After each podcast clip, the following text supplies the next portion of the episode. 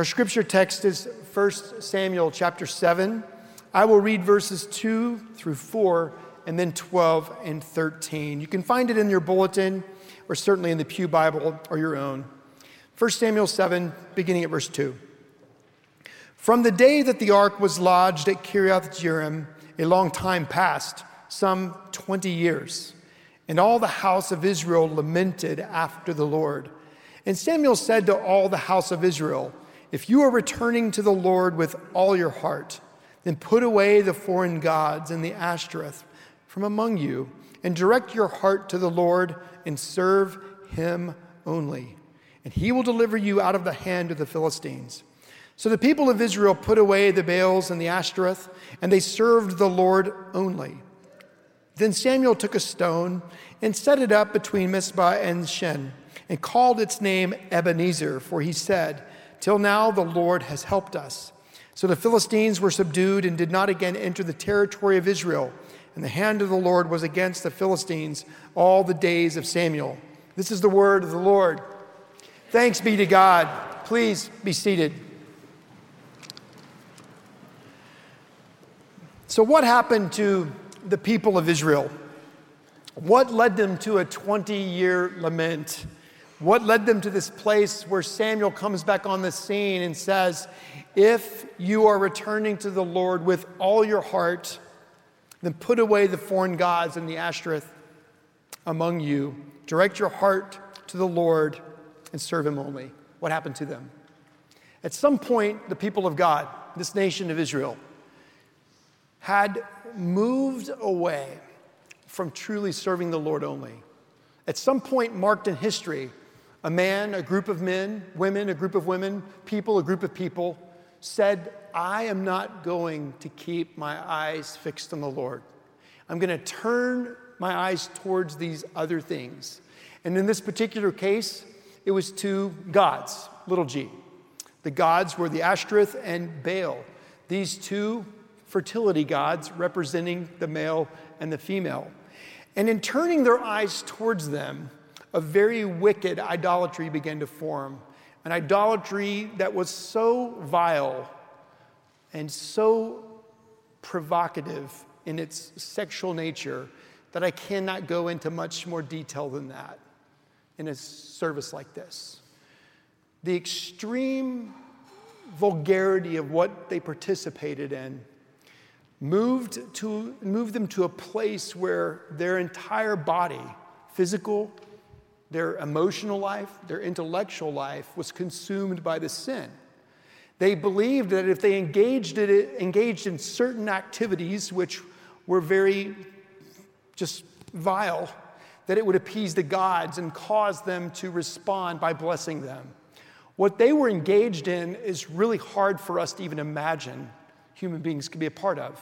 Essentially, it would be like taking a brothel and putting it in a sanctuary, or actually a sanctuary becoming a brothel. And that is happening amongst the people in open everywhere. That's what happened to the people of Israel. They took their eyes off of God, off of His Word at some point in history. It's a marked moment, and they begin to worship these gods. The consequences of that were born suffering, God's hand being lifted off, taking them to a place where over a 20 year period they began to lament after the Lord. That's what Paul preached on last week. From this place of lamenting, Samuel comes back on the scene. And as he does each time, he brings the mercy of God and the holiness of God. And he says to them, if you, this is verse three, if you are returning to the Lord with all your heart, then put away the foreign gods, the Ashtoreth, from among you, and direct your heart to the Lord and serve him only, and he will deliver you out of the hands of the Philistines. That was their enemy. And so, what we have before us in the Old Testament is a tremendous pattern of repentance. I want to talk about that word in just a minute. But before I do, I want us to move away from this idea of the Ashtoreth and Baals, these fertility gods. And what I want us to do is move to a place where we, even in this moment at 11:41 a.m. on October 14th, would be willing to say, "Well, these are the gods that I'm serving." Little g. Because, my dear friends, no matter who you are and no matter how mature you are in Christ, whether you're a seeker or you've known the Lord a long time, the temptation for you, just as it is for me, is to take your eyes off of the Lord and to put them on little g's, little gods. And it happens just as it did to Adam and Eve when the enemy moves in and says, Did God really say? And so, just like the people of Israel, at a marked moment in history, someone among them or a group of them said, I'm not sure He, the living God, is the answer. I'm not sure we really will be ultimately secure in Him. Have you seen these gods that these other nations are worshiping? I think that might be where we will find our safety, our security, our pleasure, our peace. And there they go, like a flock moving towards that idol worship.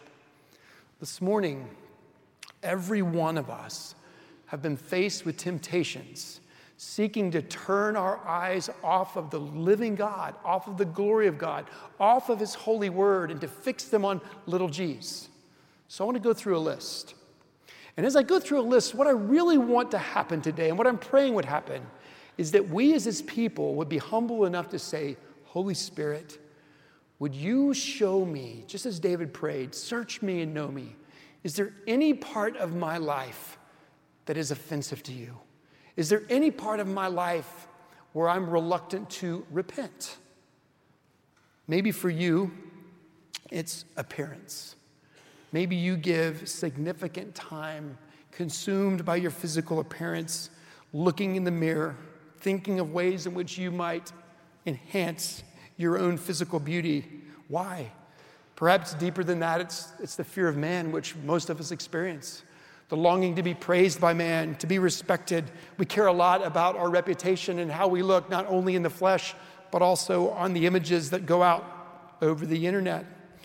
Maybe it's materialism, greed, consumption, comfort, just never really having enough, always wanting more. Maybe the little God for you is control. I want control. I want to control the calendar. I want to control my children. I want to control my work. I want to control my church. I want to control, it's just everywhere.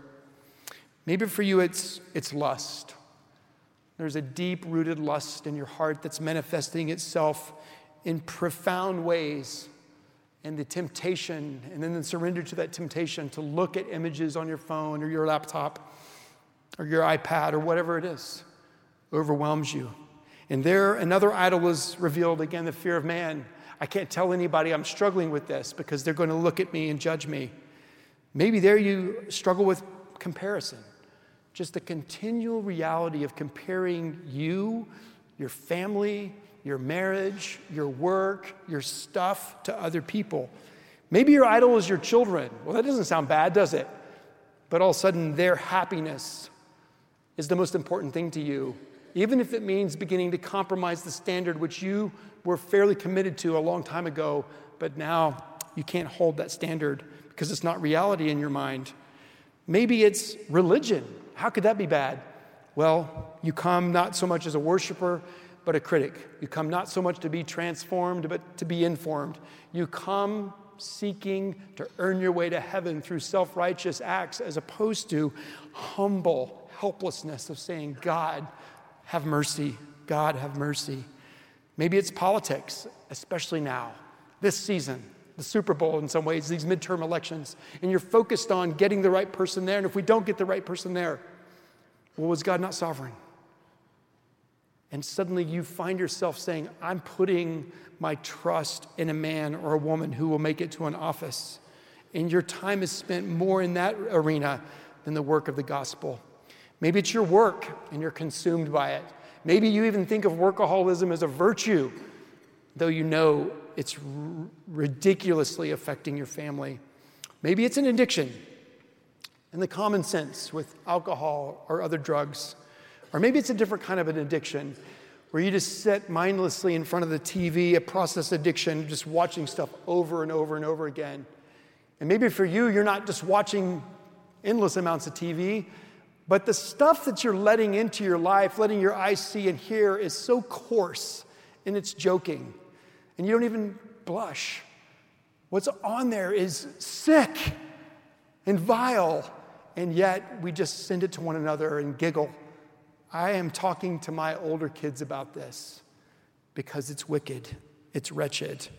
Their eyes need to be open to see. Right now, some of you are like, I don't like that. I don't like where he's going. This isn't much fun. Why is he talking about repentance? Well, I'll tell you why I'm talking about repentance. It's a biblical word, it's a word that's used a lot in the Bible. But I know that the church today, when we think of the word repentance, we have negative thoughts. Your fear is that I'm going to stand up here and start yelling, Repent! And then I might move from here to the corner of Wycliff and Oak Lawn, Repent! Or I might move from there to some other part of the city that we know is really disgusting and say, Repent! You're going to hell! Repent! And we might flood the streets with pamphlets that say the very same thing. And the reason we think that way is because that's what the church at times has done. And I think it's been atrocious. Repent simply means to change. It means to turn away from something that God, in His profound, infinite wisdom, said, Don't do.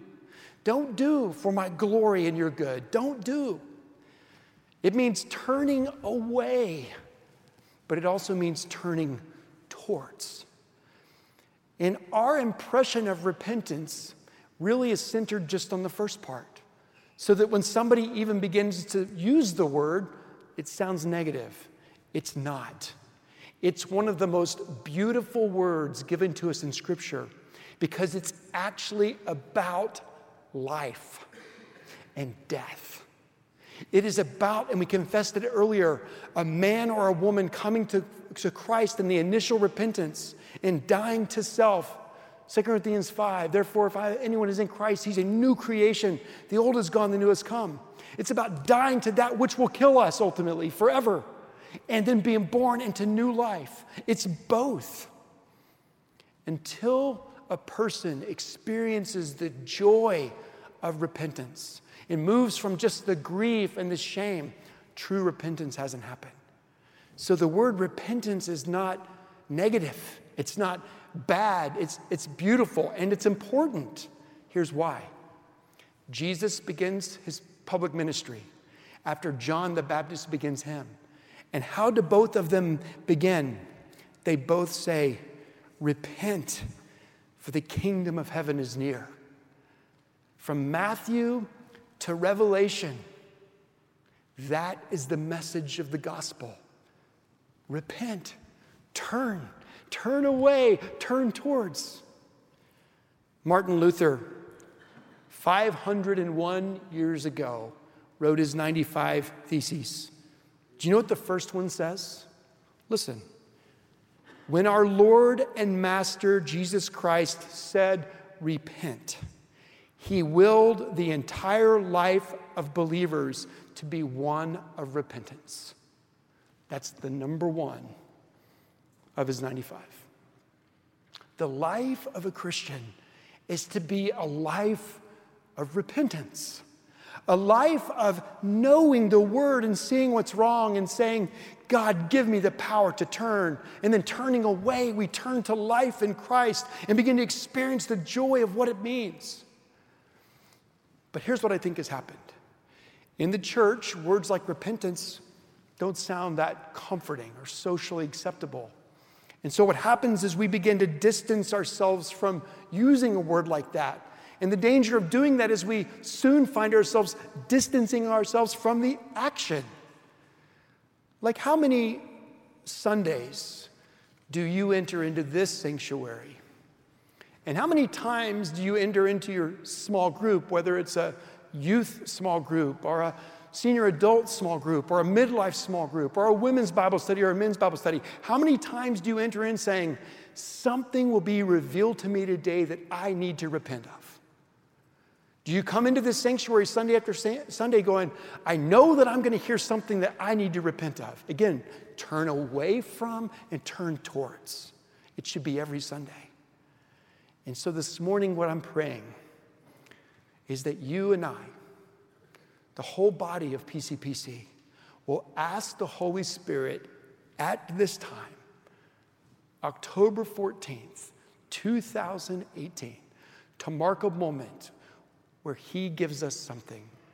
Something on that list or something I didn't list where we know He's saying, turn, turn away from that, turn towards God, turn towards His mercy, turn towards His glory, turn towards His beauty.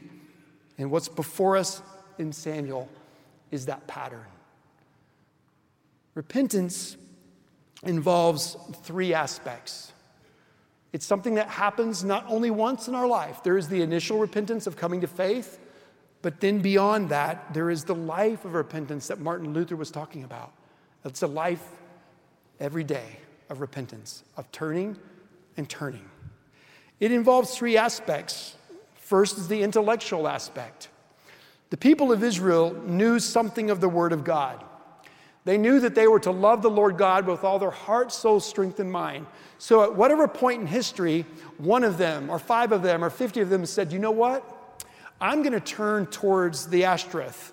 I'm going to turn towards Baal. They begin to follow. And suddenly, a crowd of people are involved in sexual activity that is beyond description.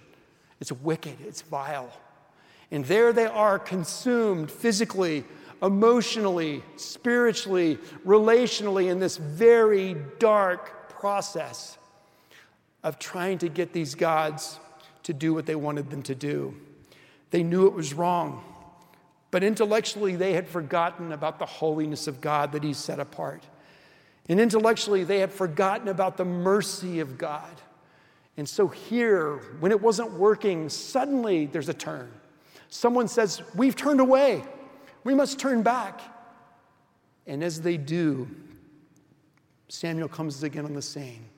And he says, If this is true repentance, if you truly are seeking to return to the Lord with all your heart, then this is what it looks like. It's in the mind. You know what the truth is, you seek the truth. But it's not just in the mind, it's also in the heart. It's not just intellectual, it's also emotional. Did you see what Samuel said? If you are returning to the Lord with all your heart, then put away the foreign gods and the Ashtoreth from among you and direct your heart to the Lord and serve Him only. So repentance involves the mind, but it also involves the heart. The heart is the place of our tears, it's the place of a godly sorrow. David represents that when confronted by Nathan. And in his sorrow, he cries out to the Lord, Against you and you only have I sinned. And he turns. There's godly sorrow, but there's also a worldly sorrow. And a worldly sorrow is not overcome with grief towards offending a holy, righteous God, but a worldly sorrow is just fearful of the consequences, saddened by the consequences of the sinful choices. Repentance is not about worldly sorrow, it is about godly sorrow as we think about what we sang earlier power of the cross, what Jesus went through for us. But true, wholehearted repentance is not just intellectual and it's not just emotional, it is also volitional. What that means is it moves towards action that can be marked. It moves towards action that can be seen. It moves towards decisions that people make in order to mortify the flesh in order to really battle against those sins that are consuming them. So, if someone is sinfully anxious, there's a type of anxiety that is understandable, and then there's a type that isn't, that's really centered in distrust and constant fear. If there is gossip that's present, there is a type that is, well, there's no type that's good. And so, if that's a pattern in your life, and you know it intellectually, and you feel it in your heart, you have to change.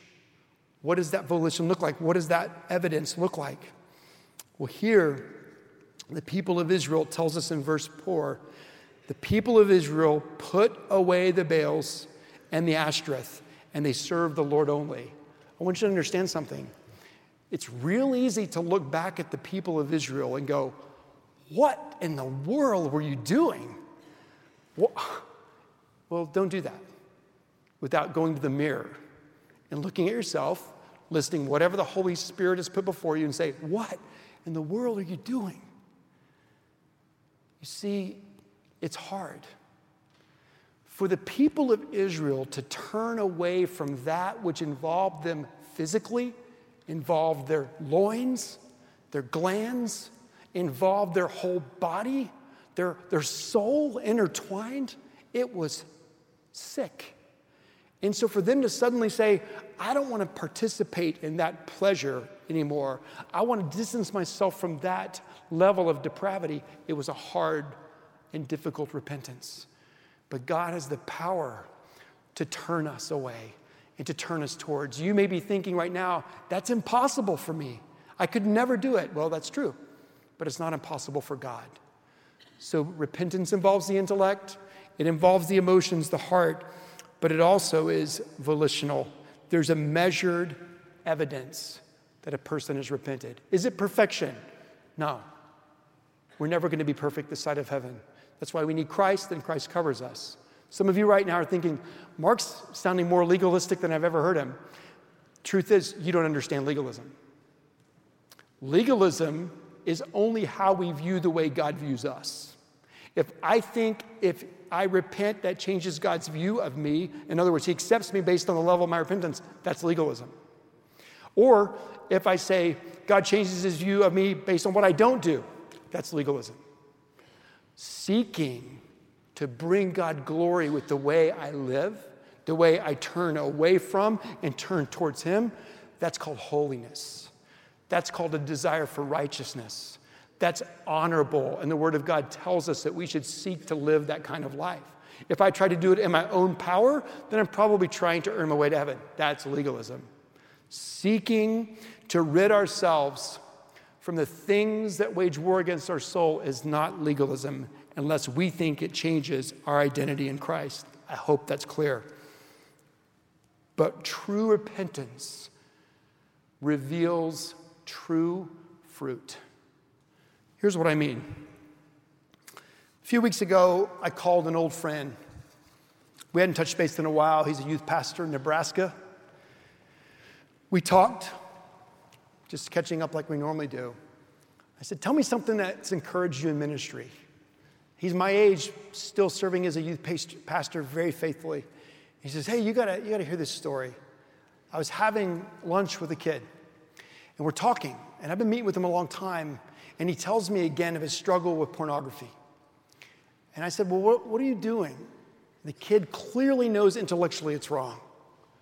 And he knows in his heart it grieves God, but it hadn't really moved to being volitional until this moment.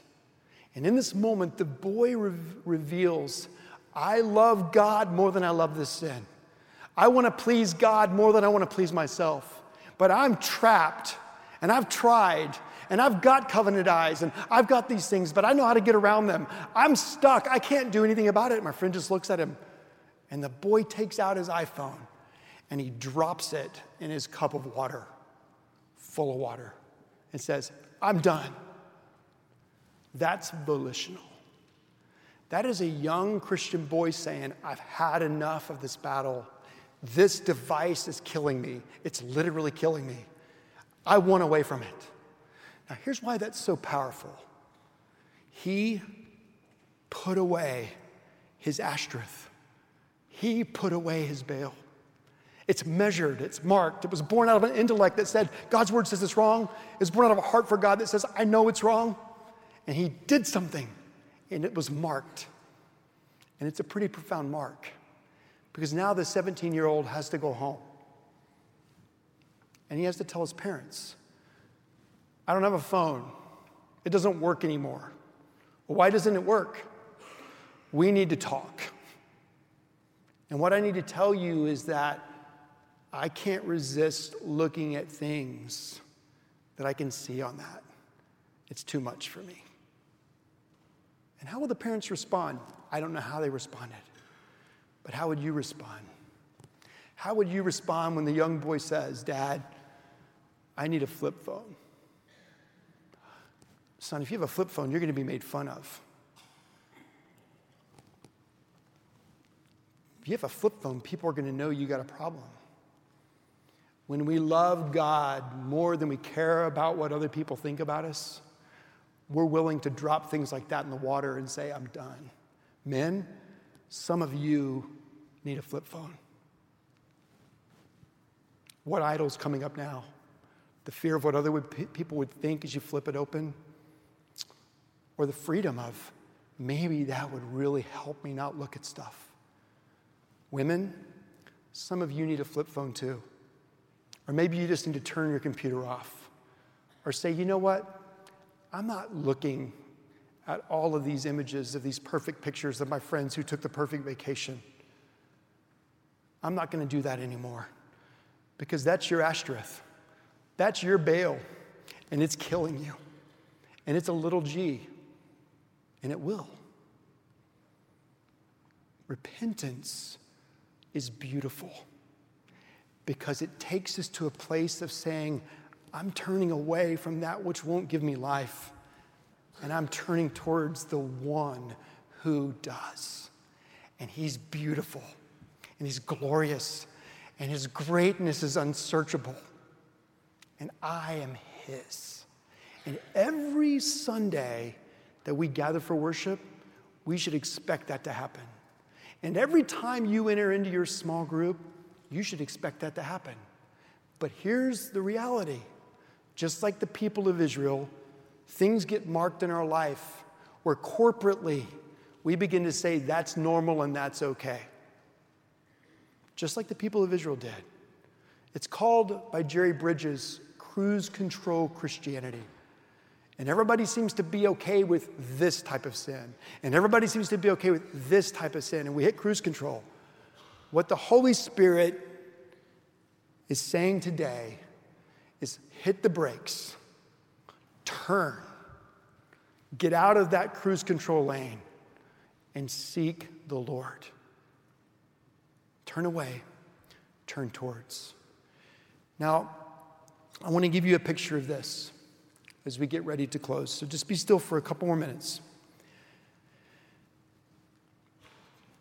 At the end of this text, we see that Samuel has built an Ebenezer. And Ebenezer is a stone of help, it's a reminder. And in doing so, he's reminded people that as he prayed for them, that the Lord has delivered them from the hands of the Philistines. And Samuel said, Till now the Lord has helped us. And Ebenezer is a reminder. And Ebenezer is something we look at and say, the holy God was faithful to us. He showed us mercy.